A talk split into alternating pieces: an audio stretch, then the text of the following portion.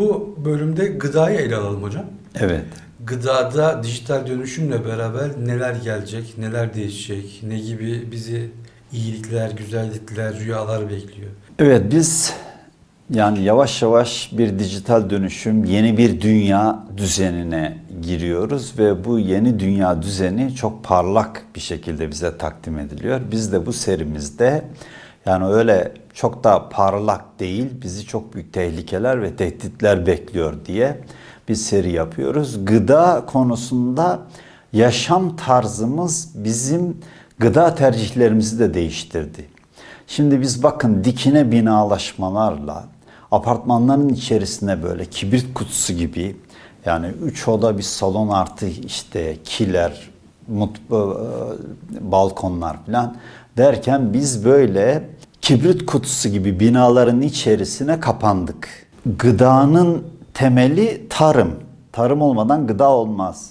Tarım sahalarından uzaklaştırıldık. Toplulaştırıldık kentlerde ve bu toplulaştırılmış yapılar içerisinde dikine olarak da yaşatılıyoruz ya da yaşıyoruz. Gıdanın nasıl yapıldığı, neyi tükettiğimizi bilmiyoruz. Biz içerik bilmiyoruz. Yani gıdaların içerisine raf ömrü uzasın diye. Çünkü gıdalar bize ulaştırılıyor. Ulaştırılıncaya kadar bozulmasın diye birçok hormon katkısında bulunuluyor hormonlu gıdalarla karşı karşıya. Bunların bazıları çok tehlikeli. Bazıları işte zararsız gibi görünüyor ama neticede o gıdalardan hormonlar bizim yediklerimiz vasıtasıyla bize de geçiyor. Mesela birçok batı ülkesinde tarımsal ilaçlamada, açıktan yapılan ilaçlamalarda atrazin diye bir etkin madde var. Bunun kullanımı yasaktır. Ben yıllar önce Kanada'ya gitmiştim. Hiç bu konularla çok fazla alakam yokken kız kardeşim Kanada'da e, bir hastanede çalışıyordu. Oraya yakın bir e, konferans salonunda baktım ki işte bir e, açıktan ilaçlamada atrazinle ilgili bir konferans var. O konferansa katıldım. Ve konferansta öğrendiğim şeylerle Türkiye'ye geldim. Dedim ki acaba bu kullanılıyor mu diye. Öğrendim ki Türkiye'de atrazin maddesi kullanılıyor. Kullanılması belli bir zamana kadar işte belli bir zamandan sonra yasaklanmış. Ama yasaklanmış olmasına rağmen Türkiye'de de zaman zaman kullanıldığını bize ifade ediyor bilenler, uzmanlar. Ne yapıyor bu atrazin? Bu atrazin östrojen hormonunu faaliyete geçiriyor. Yani aşırı derecede hormonal faaliyeti arttırıyor. Östrojen hormonu ne? Feminenizm hormonu. Yani kadınsılaşma. Bunu attığınız zaman işte ürün daha fazla veriyor ama insanlara geçtiğinde insanlarda böyle erkeklerde femine hareketler, kadınlarda erkeksi hareketler olarak insandaki östrojen, testosteron hormon dengesini bozuyor. Dolayısıyla yediğimiz şeyler, yediğimiz içtiğimiz gıdalar bizim hormonal yapımızı etkiliyor. Böyle bir bozukluğa sebep oluyor. Şimdi siz sahada bunların atılıp atılmadığını, bunların işlenip işlenmediğini, bu hormonların ne tür hormonlarla bunların yapıldığını bilmiyorsunuz. Dev endüstriler var, dev şirketler var. Bunlar yapıyor tarımı. Tarım bir endüstrileşmiş e, sektöre dönüştü. Artık böyle işte 20-30 haneli köylerin yaşadığı ya da insanların önü arkalı bahçeli evlerde yaşayıp da kendi yetiştirdikleri ürünleri tükettikleri bir ortam yok. Binalar içerisindesiniz. Domates geliyor. Bu domatese ne tür hormonlar atıldı? Nasıl geldi? Nedir bu? Bildiğiniz yok. Tohumlar nereden geliyor? Bildiğiniz yok. Hibrit tohumlardan tutun da epter tohumlar yani arkası gelmeyen tohumlar her tarafı sarmış durumda. E siz şimdi bu gıdaları tüketiyoruz ve bu gıdalarla ilgili çalışmalar, endüstriyel çalışmalar artık dijital olarak da yapılıyor. İşte damlalık sulamalarla sistem kuruluyor. Çok uzaktan adam kompütürün başına oturuyor. Bütün katkı maddelerini koymuş. O katkı maddesini o bilgisayar tuşundan giriyor, veriyor. Bu katkı maddesini değişik taraftan veriyor. E, kameralar takip ediyor. Olgunlaşıp olgunlaşmadığını renginden ya da başka bir şeyinden takip edip anlıyor. Ondan sonra toplayıcı geliyor, topluyor. Sizin evinizde tabağınıza kadar bir zincir içerisinde, tedarik zinciri içerisinde işlevler yapılıyor. Endüstriyel bir ürün tüketiyoruz. Yediğimiz içtiğimiz şeyler o bizim klasik olarak bildiğimiz şeyler değil. Hemen hemen hepsi değişmiş. Şimdi bunun bir tık daha ötesi geldi. Artık evlerimizde yemek de pişirmek istemiyoruz. O hale geldik. Yani çok çok meşgulüz. Kendi sosyalleşmemiz de zayıf olmasına rağmen yemek pişirme yavaş yavaş unutuldu. Sadece ısıtmaya yönelik çalışmalar yapıyoruz. E hazır gıdalar geliyor ve hazır gıdaların da raf ömrü yani tazeliği uzun sürsün diye içerisine yığınla koruyucu madde mi, koruyucu madde katılıyor. Bunlardan bilinen her zaman söylenen MSG, monosodyum glutamat bunlar lezzet veriyor. Kızım dersinde öğretmeni, kimya öğretmeni monosodyum glutamat damlatıyor bir silgiye. O silgiyi eziyor. Alın diyor bunun tadına bakın. Bu size kendisini bir yemek olsa yedirir. Neticede yediğin şey ne? Plastik. Ne yediriyor size? Silgi. Ve lezzetli bir şekilde siz o lezzeti hissediyorsunuz. Yani insanın lezzetini nereden lezzet aldığı, o lezzeti nasıl alıyor bunların hepsi çalışılmış. Bir tahtaya, bir talaşa dökse size talaşı bile yedirebilir. E dolayısıyla hazır gıdalarla MSG gibi neler yediğimizi bilmiyoruz. Çok daha büyük bir fecaat e, genetiği değiştirilmiş organizmalar. Bir şeyin, her şeyin doğada en mükemmeli Cenab-ı Allah'ın yarattığı şekliyle olanıdır. E siz çekirdeğin içerisine giriyorsunuz. Yani çok detaya giriyorsunuz ve yarattığı şeyi değiştiriyorsunuz. Domates o bildiğin domates değil. Biber o senin bildiğin biber değil. Balık o senin bildiğin balık değil. Yani her şeyin genetiği olarak değiştiriliyor. Buğday senin bildiğin buğday değil.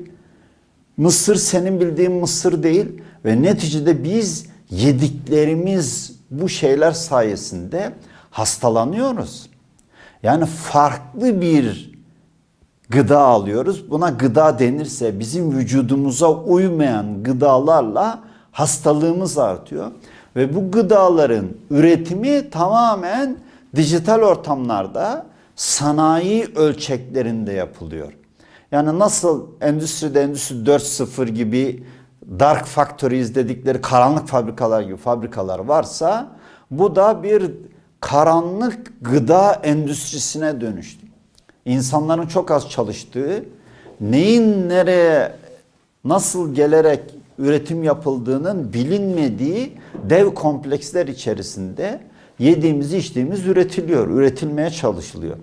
Ve bunlar bizi hasta yapmaya yönelik şeyler. E, Bu hastalıklarla birlikte bakıyorsunuz çok büyük gıda sektöründe olan firmalar aynı zamanda zirai ilaçlama sektöründe olan firmalar aynı zamanda ilaç sektöründe olan firmalar.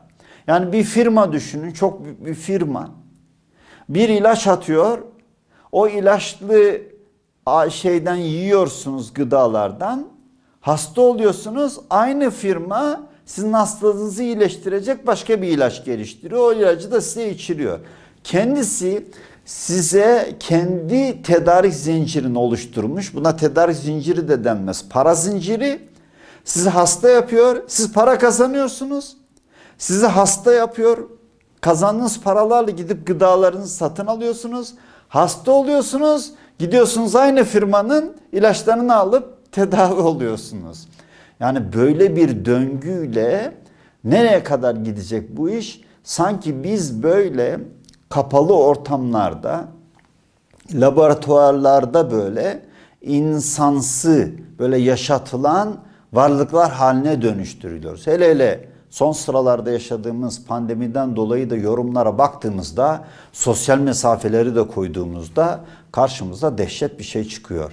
Biz böyle kendi kapalı kutular içerisinde, kendi birimleri içerisinde yaşamaya çalışan, yaşamanın manasını unutmuş, hayatta durmaya çalışan canlılara dönüştürülüyoruz adeta. Böyle belki abartıyorum gibi gelebilir size ama bunun arkasını kurcaladığınızda bunun aslında bu yöne gidiş olduğunu da görüyorsunuz. Ekmek parası için çalışıyoruz. Ekmeği onlar veriyorlar. Yediğimiz ekmekle hasta oluyoruz. Evet. Hayatta kalmak için ilaç alıyoruz. İki durumda da inanılmaz bir kölelik durumu söz konusu.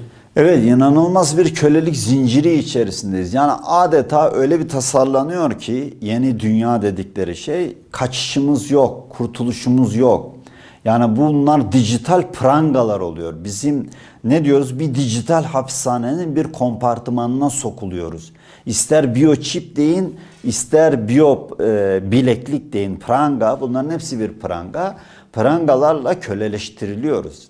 İşte bunlara direnmek gerekiyor. Bu, bu renkli bir dünya değil. Bu bakın e, geçmişte internet araştırması yaparsanız belki denk gelebilirsiniz. Bir araştırmacı Mars'ta kurulu, kurulacak olan işte kolonilerle yani Mars'ta kurulacak olan kolonilerde trilyonlarca insanın yetişebileceğini söylemişti. Yani bu enteresan hastalıklı bir zihniyet. Siz Mars'a gideceksiniz orada klonlama ile yığınla insan üreteceksiniz. Sanki böyle patates, soğan üretir gibi. Onları belli bir selektif yani seçici e, sınıflandırmaya tabi tutacaksınız. En iyilerini getireceksiniz dünyaya. Dünyada değişik işlere kullanacaksınız. Bu kahrolası çok farklı bir şey, farklı bir tasarım. Bu Cenab-ı Allah'ın Adem oğlunu yatara yaratıp da dünyaya niçin gönderdi? Ben dünyaya halife olsun diye gönderdim dediği Adem oğlunu adeta köleleştirme projesi gibi çıkıyor. Yani biraz zihni olarak ileri ufuklara doğru süzüldüğümüzde zihni olarak değerlendirme yaptığımızda bambaşka bir dünyanın aslında oluşturulmaya çalışıldığını görüyoruz. Bütün tuzaklar ya da şöyle diyelim zehirler altın kasede sunulur. Siz kasenin altın olduğuna, pırıl pırıl olduğuna bakarak aldanırsınız ama yuttuğunuz içtiğiniz şey zehirdir. Bize de böyle bir kölelik, kölelik düzeni adeta müthiş böyle bir rahatlık, özgürlük, yepyeni ışıklı, renkli dünya olarak takdim ediliyor. Buna kanmamak gerekir. Anlattıklarınızdan anladığım kadarıyla bu dijital dönüşümü organize eden insanlar insanın fıtratını çok iyi kavramışlar.